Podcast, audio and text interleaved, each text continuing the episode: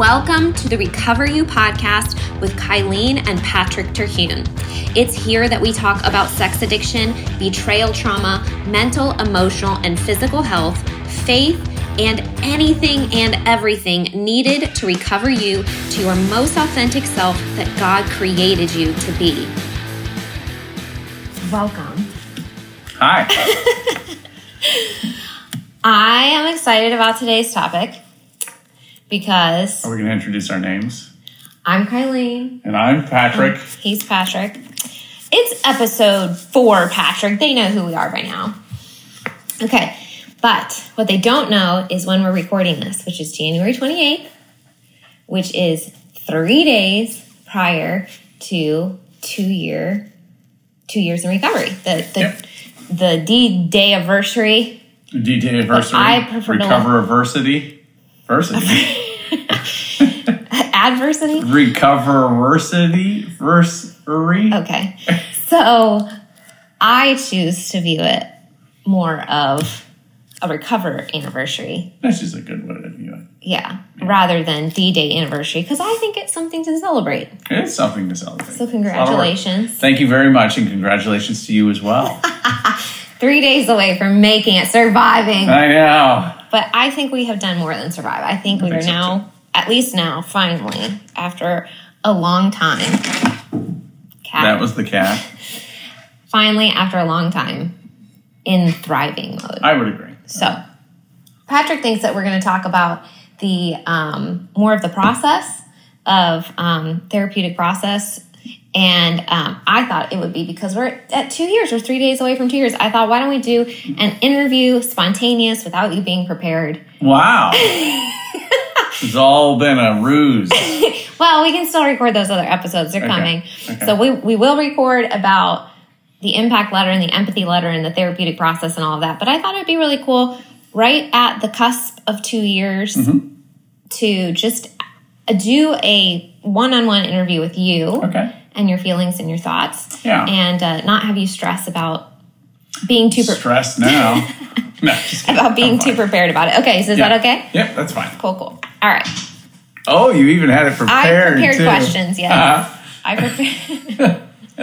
I was ready. All right, all right. Let's But I it. didn't want you to stress out, you know, ahead of time. I kind of wanted to surprise you with it. I thought it would be good, good for you to just answer, um, Off the cuff. yeah, how you're Yeah. feeling and, Okay. and stuff like that. Okay.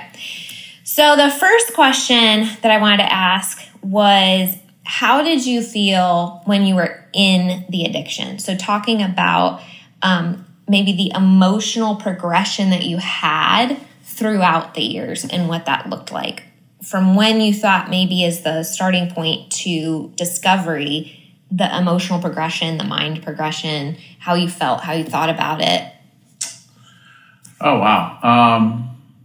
So. so i should have given you time to prepare yeah. No. No. That's okay. That's okay. So. Um. You know the the uh, the genesis of it was in a previous relationship going through some really difficult times, and I, in my unbelief, I guess, in my lack of awareness, um, I felt like the I, I'm, I'm trying not to describe the old story. You know, I'm trying to protect uh, protect people there. But essentially, I was care, I was a caregiver. I was a full time caregiver, and um, and there was a uh, there was a lot of pain in that, a lot of hurt, and um, I was committed to be a caregiver for the rest of my life. And so you start to rationalize some things. Well, if I have to do this for the rest of my life, well, then how do I handle what I believe that that time were some needs, right? So that's how it started. Um, you believed like clar- just clarify that really quickly so um, the the relationship I was in was not sexual at that point, and so I believed that, I, and I didn't want to step out. You know, in, in my in my sense, I didn't want to like have a physical affair or anything like that. I was not going to do something like that, and so it led to more looking at pornography and different things like that. So it was a little bit of a, of a I guess you could say, a deliberate escape, right? A de- deliberate escape, thinking that well, this would make me feel better. I do remember not feeling better. Like it just, I did not feel better. I felt um, like and there were so many emotions through that time it's kind of hard to, to you know there was there was struggle over the, the, the changing of the marriage struggle over what my responsibility was as a husband at that point and what my responsibility was as a father so you know in, in a lot of cases we seek things to help us numb the pain and very rarely do they ever do they actually i would say never do they ever kind of soothe what that pain is so you know going from that moment um, of kind of like, what am I doing? This is not, you know, this is not really helping. Um, not really understanding the addictive nature of it. So then you feel bad about going back to it.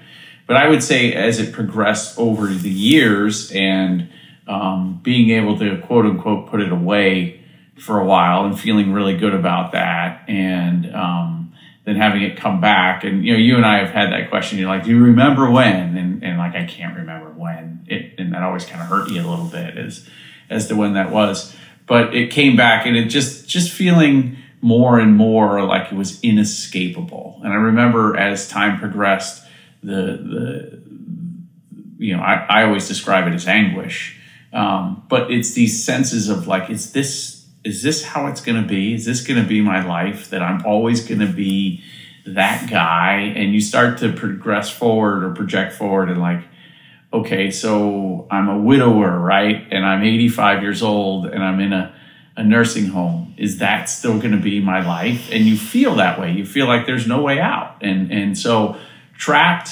um, anguish, uh, confusion as to why you can't, you can't beat it.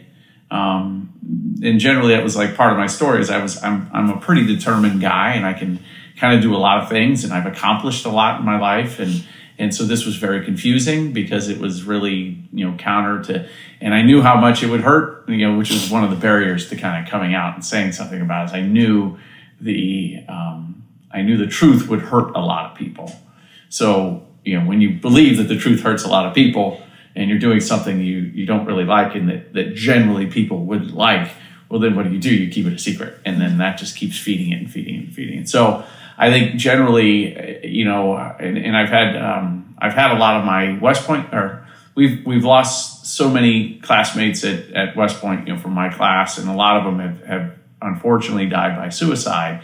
And that really started to weigh on me and and thinking about maybe there was only maybe there that was the way out you know because but then then what would hit me there is i would be like but I can't do that to you because you and Keegan rely on me so much. And so it was getting really desperate. I mean, it was just getting more and more and more and more desperate. And so um, that's where I was up until like the point of, of D Day or mm-hmm. disclosure mm-hmm. or whatever.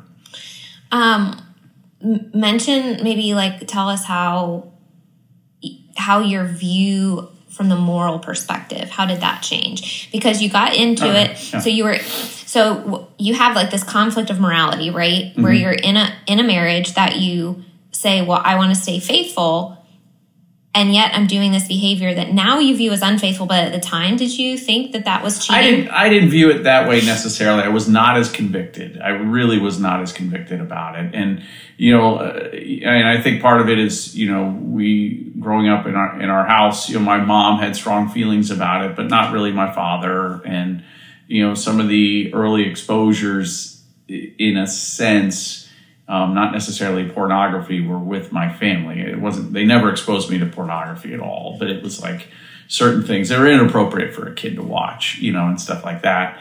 And so, no, I just didn't, I didn't feel as convicted about it. Didn't really feel like it was a problem, mm-hmm. that sort of thing. But as, as we came here and, and I, and I've thought through this, because um, the memory came up on Facebook a couple weeks ago. It was my mom baptizing me and you baptizing Keegan. And so what happened was you and I got together, um, and I was already starting kind of a, down a more spiritual journey, like like you and you talked about this, like you, you noticed that I had started going to church with Keegan before you and I met, so I was starting to kind of seek that path. And um, so, same thing. I was kind of broadening my my uh, sense of of spirituality. I was, you know, volunteering in the church. I was doing, I started reading through the Bible. I started doing all of these things to try to, to grow more in that area. Um, and so it became very much, I think it, it, you know, I, and that probably uh, fed the shame it absolutely fed the shame even further. It fed the notion of trying to fix it on your own because now it's really, really wrong, right? It was moderately wrong before, but now it's even really, really more wrong. Because you're viewing it now as like a moral problem, and Absolutely. as in, were Yeah. you at that point viewing it as infidelity? Because I know that we had this conversation after discovery where I was like, "This is cheating," and you go, you you essentially after discovery in, in one of our conversations Mm-hmm. acknowledge that there there came a point where you had a lot of agony about it because you did view it as cheating on me, but you didn't originally. So like was that sort of part of the spiritual transition that you had? Or like do you ever remember a point or a period of time where you had that shift? Or do you, did I don't remember that together? per se. I think I think I remember having this standard when I was um, in my high school relationship and in my first marriage that I always want to act in a way that if um, and, and you, I had this kind of thought too, which which led I always want to act in a way that if you were watching me in, in or my first girlfriend or whatever was watching me, that they they would find no no issue, right? And so um, that's what made this having that standard and then devolving into this thing was was crazy. So I, you know, I think I think I always knew that cat's back. Um, I always knew that, um, but I think that probably I felt that way because it had an infidelity piece to it, and maybe I just couldn't put my finger on it necessarily as mm-hmm. infidelity. It was more of a well, you know, you really shouldn't do these things or whatever. Mm-hmm. And so, so yeah, it was, it, it's a, it's hard to put a finger on like, well, it was this date at this point, mm-hmm. whatever. Yeah. Um, but I, you know, I think, I think, you know, that's probably why I answered you the way I did when you asked me when we were dating. Cause I was like, well, I don't want you to think that, you know, that there's, that there's an issue with me or that I'm not a good person or I'm not, you know what I mean? what are you talking about when when we were dating Yeah, well, when we were dating, and you'd ask about pornography and had I been exposed to it, you know, or, or you know, did you do you look at it Yeah, do I look at it? And so I didn't want you, you know, I, I knew then that that was a, a topic of yours that you didn't want. And I, at the time, you know, from my recollection, there was not any engagement in it. And so, So we've talked about this too, but I think this is an Mm-hmm. interesting point to kind of share with people. You don't actually know because when because at that time when you when you answered that question, you didn't Mm-hmm. really have this deep moral issue with it. You just didn't like how you felt when you did it, Right. and so we've talked about you you remember or you feel like you were in a purge phase when we met or Right. or at least while we were dating or whatever Um, but you don't actually know because with the with the morality piece of it checked off you may have just been feeling okay that you were you know looking at instagram or looking at um, still pictures or whatever and checked that off the box of well i wasn't engaging in cyber sex with real individuals so i'm good right. right like Yeah. so because there's a lot that you don't remember Yeah. and there was yeah, even a lot during discovery that you didn't remember Of course. Yeah. but you felt like at the time you were in a purge. So when you answered that question, you were like, I have um, engaged in it in the past. I had a bout with it. I didn't like who I was. I remember specifically you were like, I had I had an issue with it or I used it or whatever, however you described it. But then you were like, I didn't like who I was, so I stopped. And it was it was like this communication of, well, I just didn't like it and I stopped and I was in complete control and that's not who I am. Right, right, yeah. Which is it's interesting because the the story is somewhat true, right? I didn't like who I was. I I think I told you the reason why I had you engaged in it more, and that was truthful. You know what I mean, and, stuff like that. But uh, yeah, so it's it. You're right. There's a lot to this that's hard to recall, and like you know, the, you know, I guess that's the the one positive thing when we were looking back is there the fact that I spent money. There was a monetary um, snapshot of, of behavior. You know what I mean? Positive in the sense that um, we were able to kind of build a picture Right. Right. of what the addiction looked like, whereas otherwise it would have been a little more difficult for me to kind of piece it together, Right. not understanding your side of it. And with you being in the addict brain, not remembering specifically because it just all, all sort of mushed together. Right. So then I was able to see, okay, well, how many hits a day, how much money over the period of time, and uh, through the progression of years, how did that shift? Um, and so I was able to see it's very clearly binge purge um, cycle very very clearly it was a very repetitive cycle Right. until essentially it just overwhelmed you and it was very very very consistent Right. um, and then the you know money increase and, Yeah. and Well, and, and what's interesting, and, and this just came to mind, is you have these. I think you have these things when you're in it, and, and you don't realize it's it's an addiction, and you think that well, once the next thing changes. Like I remember thinking, once we moved into this house, I, it would be a complete new start, and then it would it would be great, and right, and so yet it it increased even further, and so that was shocking and and you know kind of confusing. Like what the heck is why can't I just put this behind me? You know. Okay, so that was sort of describing the addiction. Why don't you talk about um, describe your feelings the first few days as we were going through the discovery process? What was going on in your head? you know, when I found the apps and when you were still trying to be in denial, and Yeah, then yeah. um, what were you feeling when you started confessing, and then what were you feeling when we really you essentially there was a point and this was a pretty definitive point where the wall came down and you said, I'll answer any questions. So, what was the progression there? So I think um, I remember, and we talked about this in a previous podcast about um, saying I, I need to start. I need to tell you, you know, and so that in a weird way felt good because it felt like I was no longer alone in it. Um, I would say in the first couple days until I got really into the Conquer group and started going to therapy, I didn't know anything about addiction recovery. I didn't know anything about that. So I was like, oh my gosh, I'm gonna I'm gonna white knuckle, I'm gonna relapse, you're gonna find me somewhere. And like like I just didn't know. I had no idea like how is this gonna go? Like if I'm an if I'm an addict, you hear all these crazy stories and all all these different things. So I I was I was both excited about the fact that it was starting that I was starting down this healing journey. I was um, horrified that I had hurt you, and then I would have to talk to Keegan about it, and you know what I represented was no longer um, factual anymore, and so that it was a mixture. It was a really kind of a really big feeling of relief, which is palpable, and I kind of recall that, but the the the and I've said this before, I, I resolved that we weren't going to make it. So I was like, well, don't do anything like, don't do anything stupid with the money to make you think that I'm trying to hide money. Like I was like, I was like, I'm going to be as transparent as I can because I'm going to make sure you're taken care of. And all, you know what I mean? Like it was, it was really kind of, my thoughts were going there. I'm going to go get healing.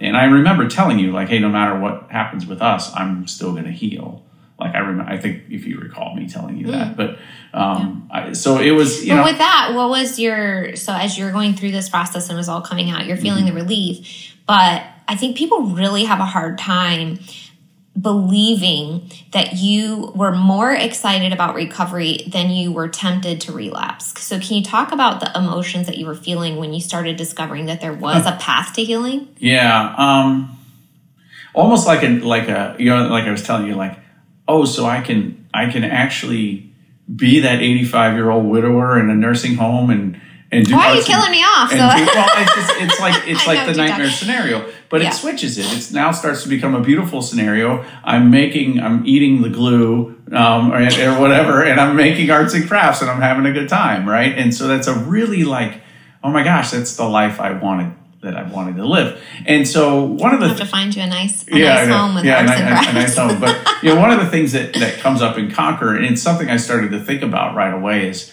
now I have the opportunity to finish well. And so finally, this is like an opportunity for me to do this. And you know, over two years, you don't really know what that means, right? Other than I want to finish well, I want to do the right thing, I want to be somebody. Like, like we didn't know at all how God was going to use us to to do, you know, to create programs and lead groups. You know, you have no idea what any of that is, other than like now's the path forward.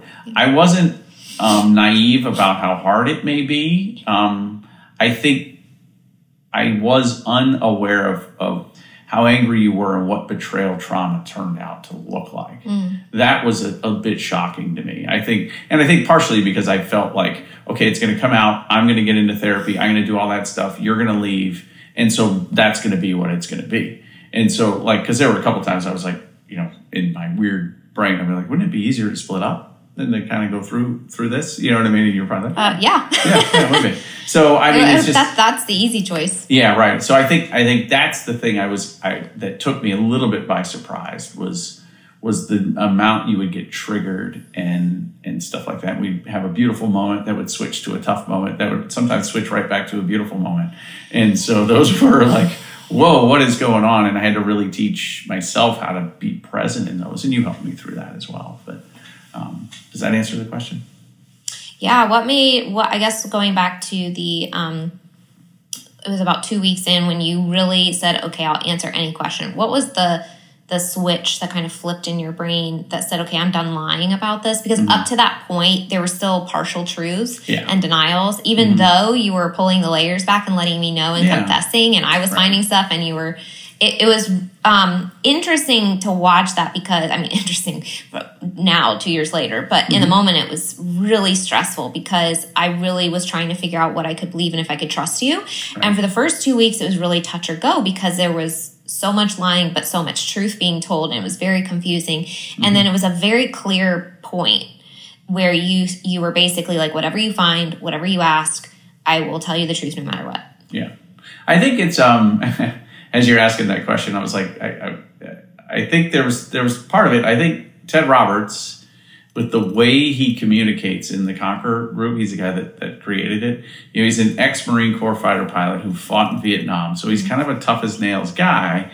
And you know, I think there was a couple things that came up, like you got to put your big boy pants on, you got to do. And I was like, you know, they're right. I mean, this is what it takes to heal, and and I also kind of, I think, I think I do feel somewhat of the responsibility of, you know, I have a responsibility to Keegan. I have a responsibility to show him that hey, you can screw up, but this is how you navigate through healing. And you know, I didn't always do it right, but you know, I was I was thinking about that that he was going to be watching and that he was going to be looking. And I also felt like like I think a little bit along the lines of if there's going to be any chance for us, then I have to start moving in that direction. Um, and you know, through the conquer, they talk, and, and you know, my therapist talked to me. You got to break the denial structures.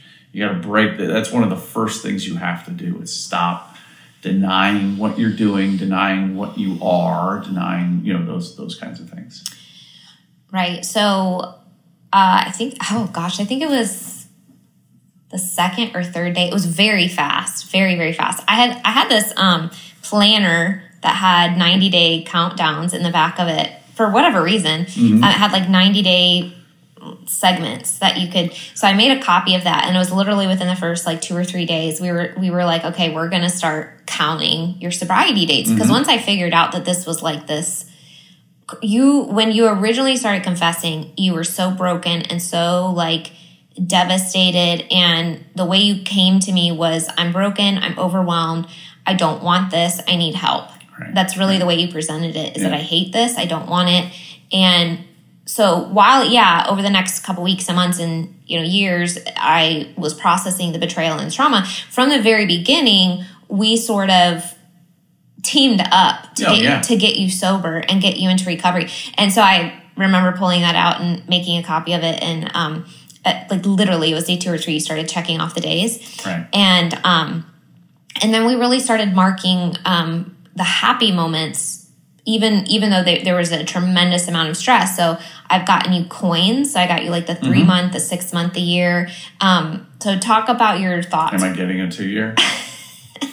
wait and see i guess no pressure Wow. so um so talk about you know what's your because i know you have some different thoughts on counting Yeah. days but i think for in the beginning that wasn't just important for you that was that was actually important for me Mm-hmm. to see yeah. um that that we were doing this we were doing it together that you were dedicated to checking off we actually made it a thing for a long time that we did together at the end of the day we would go in together i would watch you check it off and it was like a thing that we would do Mm-hmm. as we were establishing safety and this foundation of you getting into sobriety Yeah. Yeah. So um, I actually think, I mean, I, I do believe that there is a, a, uh positive effect to counting. I think, uh, and so doing the, we actually made four copies. So there's four 90 day uh, counters that we did, and I checked them all off until I hit a year. Um, I do still keep a count in a five year journal I have. Um, and so it was a uh, being able to you know check off four 90 day sheets is a, is a is a really really cool thing and it starts to build um, some faith in yourself, some faith in the process, faith in you know hey, that, that you can do this, you know. But I do remember kind of kind of looking at it because I would write the dates on there. I would kind of okay, the January or uh, you know March first is first is going to be here, and and so I would think about that while I was working and stuff like that. So I kind of had it's just the way my mind works. I have to kind of assign a date to it as well. Um, but it was, I mean, it was a I, I was telling somebody this story the other day. I actually think I was telling you. I remember walking over there and checking off like day seven or whatever, and you were like, "Yay!" or whatever. know, like you said that, and I was like, "Oh my gosh! Like, what did what did my life become?" You know what I mean? I, Like- yeah, like- I was trying to be supportive. no, you were, and it was wonderful, and and I was excited, right? But I was like, I- how did this get to this? You know what I mean? And, and it was it was both devastating, but also a, use, a useful tool to kind of tick through it. it, it was an interesting emotion for both of us because we would both go in, we'd check it off. I Mm-hmm. would try to encourage you, like, hey, that's great. At the same time, we were both kind of like, fuck my life. yeah, yeah, absolutely. I was like, I can't believe I got to do that. How did I get myself here where I got to do this? You know what I mean, and stuff like that. But, um, but no, it was, it was really helpful. And you know, there's a couple. There's like sobriety today. There's a lot of apps that are out there for counting. So, my, my, do you want me to talk about my thought process on counting now? How it's shifted? sure.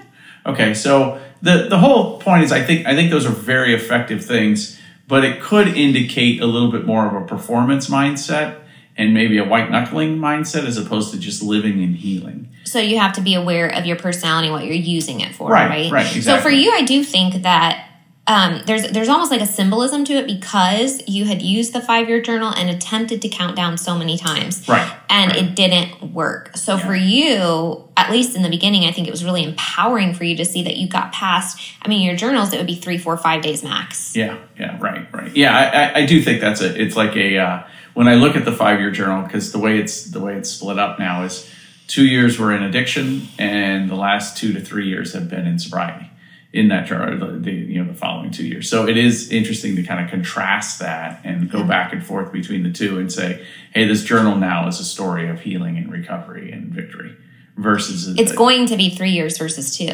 right at the end of it. Yeah. And um, it was also really helpful because I would sometimes I would get really sad for no reason or what I felt like was Mm-hmm. no reason, and you'd be able to look back in your journal and be like, oh, this particular day last year or this week last year, this is what we were dealing with, and it was really hard. Right. And it was actually just this trauma cellular memory in Yeah. my body Yeah. that would kind of make me depressed that week right. and um, that was really helpful. But what you're saying is you think that depending on your personality, you want to make sure that you're using the counting for um, a healthy reason. Right. You're not depending on it, Right. and it's not controlling you, and it's not um, it's not white knuckling. Yeah. it's more of a celebration. Right. And I think as you move into your, you know, third year recovery, fourth year recovery, you're living life in a healthy fashion. And it, while it may be really good for you to kind of keep counting days, the point is, is it's not necessarily about the days; it's about the moments. It's, It's about just this is who you are now. yeah. This is this is you live a life of integrity, and you do what you say you're going to do, and you live transparently, and ask for help when you're when you're needing it. So I think the way we talk about it sometimes, um, we may accidentally give this impression that it was easy. You know, we were given the steps, we did the steps, we're here, we're happy. You thought Um, it was hard? oh no! Yes. So, you know, and, and the thing is, we do want to we do want to share a story of hope because that a lot of that's not out there. Yeah. But that doesn't diminish the difficulties that we face along the way. Right. So, um, what what do you think were some of the biggest things you struggled with during recovery? I, it, it was very much uh, surrounding you and I. I think I really kind of figured out very quickly that I was to, you know, and I don't know when that happened, whether that was week eight, you know, the end of 90 days. I felt like, okay, I, I've got this. I've, I understand the, uh, the patterns. I'm not arrogant, but I understand what I've got to do. And, and, you know, they were asking me to kind of lead groups fairly early. I resisted for a while. And, and so I just felt very confident that that piece was going to get solved. I also felt very confident that Keegan and I were going to be okay. I actually, you know, was able to talk to him and, and work through that with him. what really was challenging was the relationship repair. And it was, like I said, it was, you know, sometimes when you go through this, you'll have a week of you and I being fine, and then all of a sudden you'll get triggered by something, and it'll just really bother you. And, and it just makes you sad and all of these different things. It's almost like a flashback, you know, and mm-hmm. stuff like that. And, and so you have a tendency, what I had to really work through, and I remember, so it, it, this is kind of the, the way, you know, you asked me to sleep downstairs. I did. I was more than willing to do that. It was actually a good time, you know, good moments for me to kind of spend some time on my own reflecting and reading and stuff like that. And um, what it started to turn into was a little bit of a crutch. So if you were like, I'm just really hurt tonight, I don't know whether I want to talk, I would say, okay, see ya. And I would leave. And you're like, no, that's not, I need you to be present. I need you to be here. And so I had to really learn how to kind of hold your pain, even though I had caused it. And so that's, that's a really hard thing for, for people to do in these situations because they just want to run away. And that's because that's a shame making you do that. So I would say that was absolutely the most difficult piece. And as we've kind of decided to, as we're trying to work on our own intimacy with each other, that's been challenging too as we as we kind of move through that. You know, you struggle with the and it's hard to hear that the comparative piece. You know, you've talked about that. I struggle with the comparisons, and you know, and, and I struggle with the comparison. Right? Yeah, yeah, you struggle with it.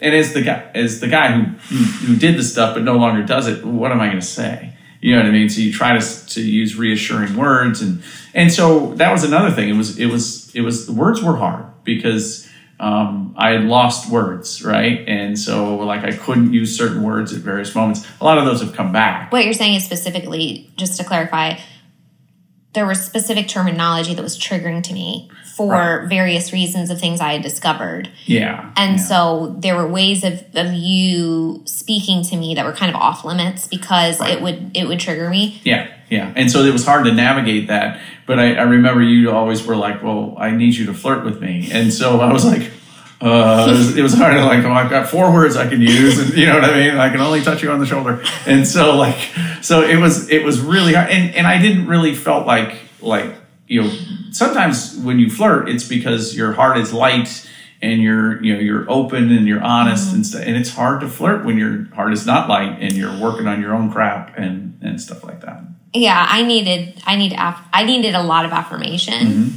um, because i was really struggling with um, body image and self-confidence issues after and through all of this right and then and because of some of the stuff from my past as well it sort of really blew up previous traumas mm-hmm. in my life and just all the trauma debris was kind of floating around at the same time. Right, so right. anything from my past that was unhealed, this mm-hmm. essentially mm-hmm. brought to the surface. So I was not only dealing with body image issues and self-confidence because of your behavior, it was like all of the stuff that I had dealt with from the past around those topics were then blown up and accentuated and it's like almost like validated, right? Like mm-hmm. um so that was really really really hard. So yeah, it was um difficult navigating being around each other in any sort of uh, flirtatious or romantic or right, any right. any sort of marital connective way for a really long time. Right. I would say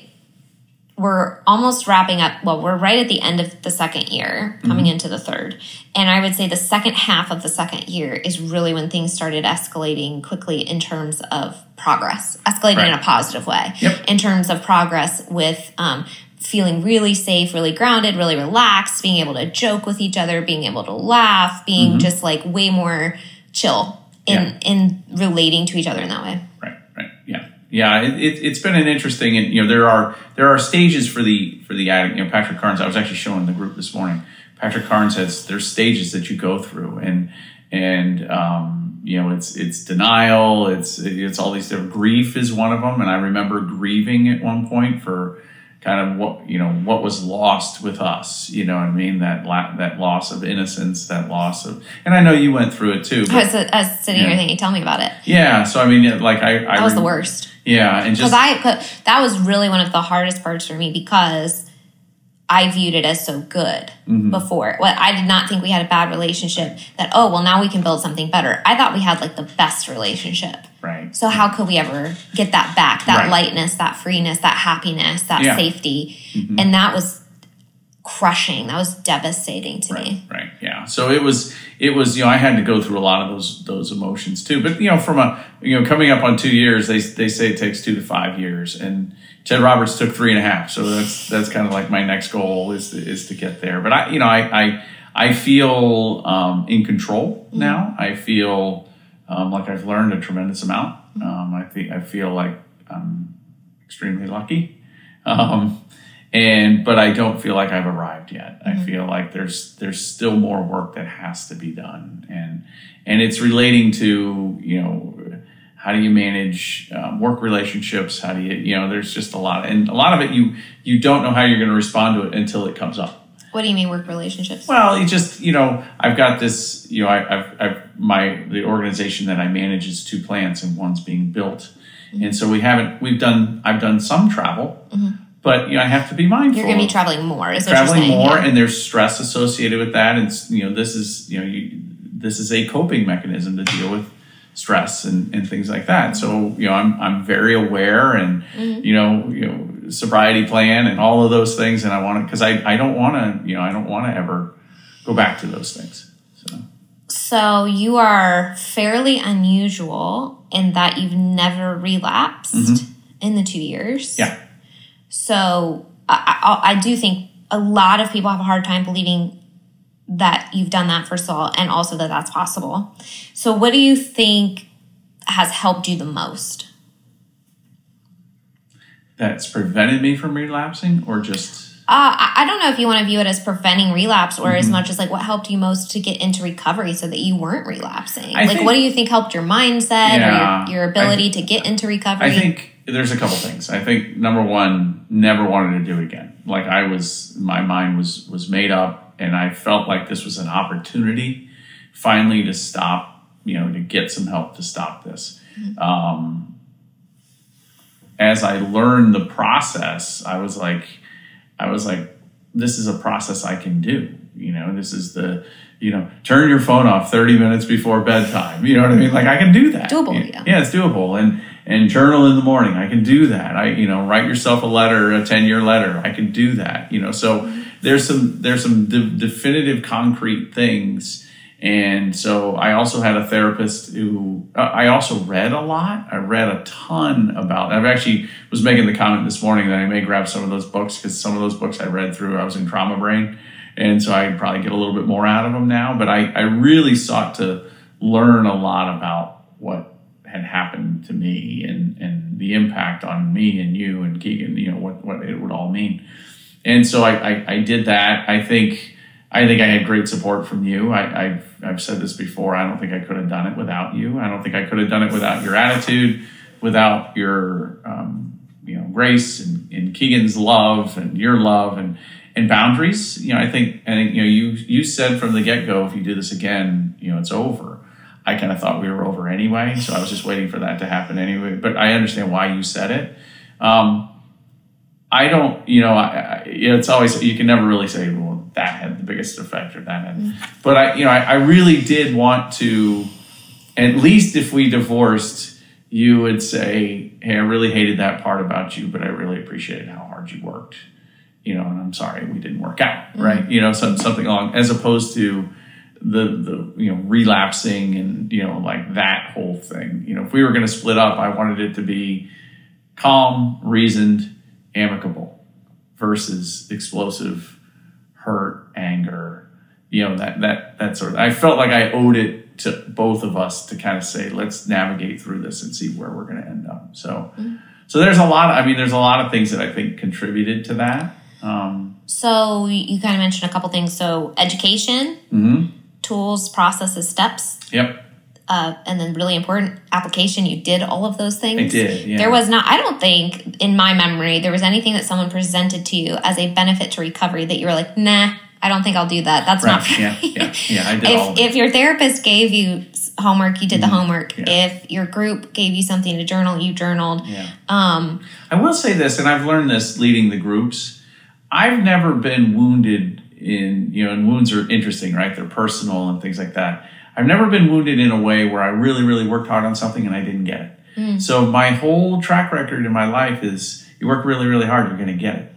You know, being a Black Hawk pilot, maintenance test pilot, getting into West Point, going to get my my MBA degree, mm-hmm. becoming a plant manager. You know, and so I don't have that history. I have noticed that there are some other men who've had that history. Mm. They've worked really, really hard and they didn't get something. Mm. So what I've found with them is that's a wound for them, and it it makes it a little bit harder for them to jump into doing the stuff because they don't. They expect it to fail. Yeah, they mm-hmm. expect it to fail. That's I think that's that's another self protecting. Right. Well, I don't want right. to get hurt, so I just won't. Yeah. Yeah, that makes a lot of sense. Everybody's traumas and wounds are different, so that's that was another thing I was going to mention too when you were talking about things that helped you most. I think underlying all of those things, the tools, mm-hmm. the resources, homework, everything underneath all that, what all those things are pointing you to is probably the primary driver for your recovery, which is dealing with the trauma and the emotions. Right, right. Yep, absolutely.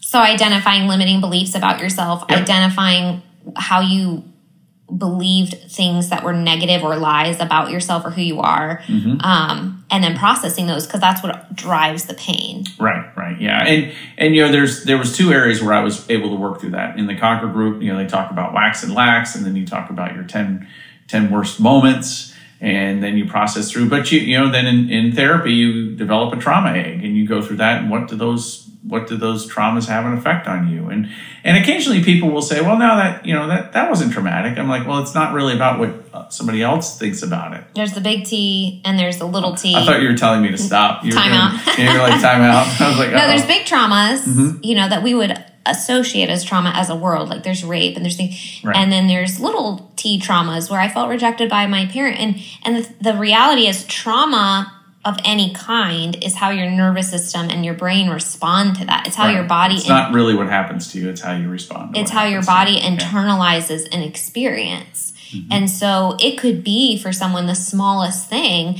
that out of that comes a negative belief, that out of that comes negative behaviors. And then as an adult, you know, they're stuck in this addiction pattern. Um, or, you know, maybe they don't have an addiction, but they're running up against this block in their life where they can't accomplish what they want because they have this self limiting belief that came from this seemingly small t thing. Right. So, yeah, we never want to diminish people's experiences because um, they all they are all valid and it's really how you internalize it and how painful it was for you and how your nervous system processed it at the time mm-hmm. And how how much of a rejection that felt or how much abandonment you right. felt or how much anger you felt or whatever it was and um and so ultimately with these processes that is that is the goal identifying those pulling them up from the root replacing them with the truth replacing them with positive beliefs and that's what i do a lot with my betrayal clients too, because mm-hmm. the same thing happens. It happens to every single person. Right. Yeah. So I, I no, I think the way you describe that is perfect. You, you know, you can because he, here's the, the as you were talking through that, I think that's really important. You can write a ten year letter. You can journal, and all these things help you maybe figure more out about yourself and what you want. But if you ultimately don't process those those deep hurts in your life, you're gonna be back there.